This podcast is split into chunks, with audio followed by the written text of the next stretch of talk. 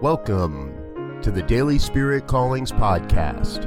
I'm your host, Robert Brzezinski, and I invite you to join me every day as we explore an affirmation, inspiration, and call to action for your life this day.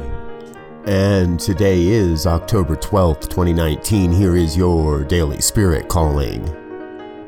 Everywhere I turn, I see the divine beauty of life radiating through the people and events of my day. I recognize the divine in every event, encounter, and experience.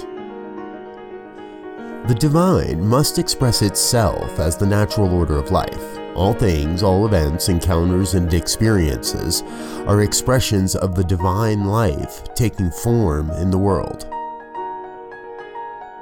Today, you are called to see the beauty in every moment, every event, every smile, and every one you encounter. Thank you for listening to Daily Spirit Callings. If you found value in this program, please share it with your friends. Learn more about Spirit Evolving Ministries at spiritevolving.com. Until next time, peace and blessings. Go forth and prosper.